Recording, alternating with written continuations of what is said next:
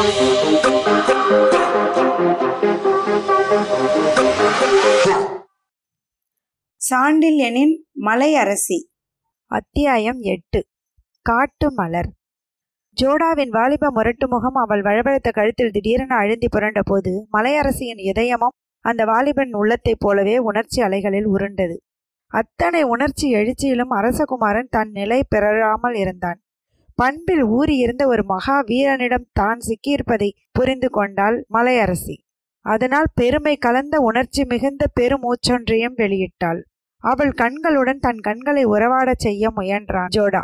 ஆனால் மலையரசியின் மான் விழிகள் மூடியே இருந்ததால் அவன் எண்ணம் நிறைவேறவில்லை என்றாலும் மூடிய நிலையிலும் அந்த முகம் இருந்த வசீகர எழிலை பருகவே செய்தான்.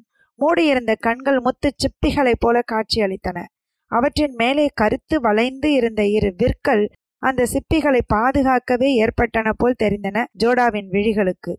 இப்படி அவள் ஒவ்வொரு அசைவையும் தர்ம கண் கொண்டு பார்த்த மார்வார் ராஜபுத்திரனுக்கு உண்மைக்கு மாறுபட்ட அர்த்தங்களை புத்தியில் துணிக்கவே அவளை சமாதானப்படுத்த முயன்றான் அவன். அவளுக்கு துணிவை கொடுப்பது தனது கடமை என்று எண்ணிய ஜோடா மடமை என்பது பெண்களின் தனி சொத்தல்ல என்பதை நிரூபிக்கத் தொடங்கினான். பெண்ணே என்று அவள் காதுக்கு அருகில் குனிந்து மெல்ல அழைத்தான்.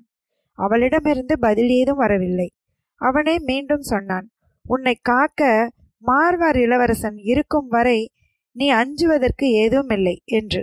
மௌனம் எழுப்பிய உணர்ச்சிகளில் அனாவசியமான பேச்சு குறுக்கிடவே சட்டென்று சுயநிலை எய்திவிட்ட மலையரசி மிக மதுரமாக மெல்ல நகைத்தாள்.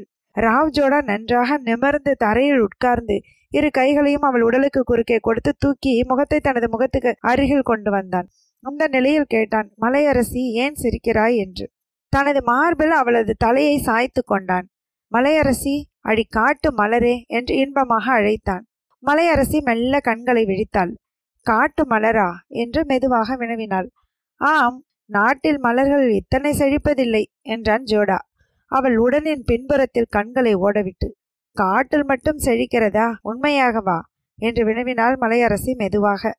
ஆம் ஜோடாவின் கண்களில் கனவு விரிந்து கனவு கண்கள் அவள் வசீகரத்தை பருகின. ஏனோ அவள் முணுமுணுத்தாள். நாடு நாகரிகத்தில் திளைக்கிறது.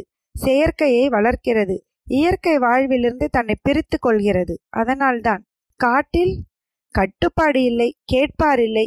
இயற்கை கொடுக்கிற உரம் சுதந்திரம் அளிக்கிறது சூழ்நிலை கவலையற்று வளர்கிறது காட்டுச்செடி அதன் மலர்களுக்கு மனிதன் பறித்து விடுவானே என்ற அச்சமில்லை அதனால் செழித்து வளர்ந்து மலர்ந்து காற்றில் விளையாடுகிறது. உங்களுக்கு நாடு பிடிக்கவில்லையா? உன்னை பார்த்ததிலிருந்து பிடிக்கவில்லை. நீங்கள் கவிஞரா? உன்னை பார்த்த பின் அப்படியானேன் நான் இல்லாமல் நீங்கள் ஊர் சென்றால்? இன்பக் கவி துன்பக் கவியாவான். கவி மனம் ஒருமுறை ஊற்றெடுத்து விட்டால் வறண்டு போவதில்லை. மீண்டும் மலையரசி நகைத்தாள். வாலிபரே என்று அழைத்தால் கண்களை அகல விரித்து. அவன் கண்களுடன் உறவாடவிட்டு மலரே ஏன்? கவிதையிலேயே பேசினான் அரச மகன். மன்னனே என்று தொடங்கினாள் மலையரசி என்ன மலரே? என்ப முறுவல் கூட்டினான் இளவரசன். மன்னன் கையில் மலர் கிடக்கிறது. ம் காட்டு மலரை அவன் பறித்தது தவறு. பறித்தது அவன் அல்ல அது இடறியது என்று சொல்லியிருக்கலாம் அவன். ஆனால் சொல்லவில்லை.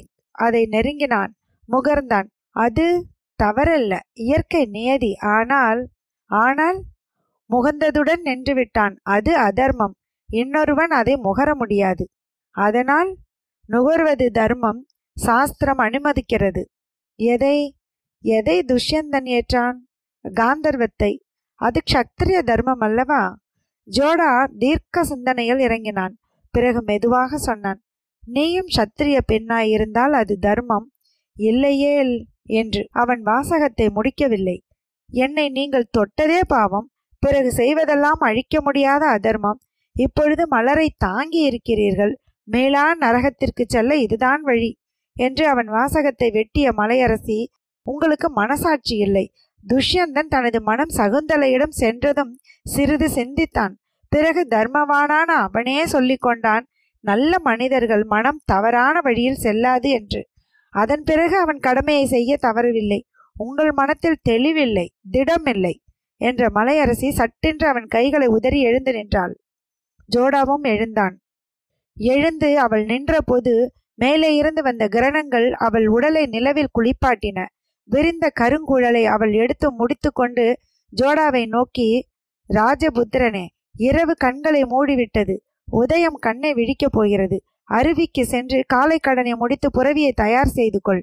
அருணோதயத்தில் நாம் புறப்படுகிறோம் என்று உத்தரவிட்டாள். ராவ்ஜோடா ஏதும் பேசாமல் குகைக்கு வெளியே சென்றான். அதுவரை அவன் பட்ட உஷ்ணத்துக்கு அருவி நீர் அமுதமாயிருந்தது. அவன் அதில் மூழ்கினான். அருணன் கிழக்கே மெல்ல தலை காட்டினான். சந்தியா மந்தனத்தை முடித்த ராஜபுத்திரன் கரைக்கு வந்து தனது உடைகளை புனைந்தான். பிறகு எட்ட இருந்த தனது புறவிக்கு சேனமிட்டான் அந்த சமயத்தில் மலையரசி புது மர இடையில் தரித்து ஒரு புலித்தோலை தாவணியாக போட்டுக்கொண்டு குகையிலிருந்து வெளியே வந்து நேராக புறவி இருக்குமிடம் சென்று அதன் மீது தாவி அனாயசமாக ஏறினாள். ஜோடா நீயும் ஏறிக்கொள் என்றாள் மலையரசி. அவள் சொற்படி அவனும் ஏறியதும் புறவி மலைச்சரிவில் வேகமாக இறங்கிச் சென்று பாலைவன பகுதியை அடைந்தது. இப்படி பயணம் செய்த இரண்டாவது நாள் இருவரும் மார்வார் தலைநகரத்துக்கு எதிரில் தோன்றினார்கள். அவர்களை கண்டதும் மண்டூரின் கோட்டை கதவுகள் திறக்கவே ராவ் ஜோடா புறவியில் இருந்து இறங்கி கடிவாளத்தை கைகளில் ஏந்தி தலைநகரில் நுழைந்தான். அவனை ஜெகச்சிம்மன் கோட்டை வாயிலிலேயே எதிர்கொண்டான். உங்களுக்கு துன்பச் செய்தி வைத்திருக்கிறேன் என்று சொன்னான் ஜெகச்சிம்மன் மலையரசியை வெறுப்புடன் பார்த்து அது என்ன என்பது எனக்கு தெரியும் என்ற மலையரசி சந்தசிம்மன் வருவதை பற்றி கவலைப்படாதே என்றும் சொன்னாள். இதை கேட்ட மார்வார் படைத்தலைவனை ஜெகச்சிம்மன் பிரமை பிடித்து கல்லாய் சமைந்து நின்றான். பிறகு கோபம் தலைக்கு ஏற நீ ஒரு என்று ஏதோ தொடங்கினான். காட்டு மலர் என்ற அதட்டலான குரலில் அவன் வாசகத்தை வெட்டிய இளவரசன் வேறென்றும் சொன்னான். அதை மலை அரசி கூட எதிர்பார்க்கவில்லை. தொடர்ச்சியை அடுத்த அத்தியாயத்தில் கேட்போம்.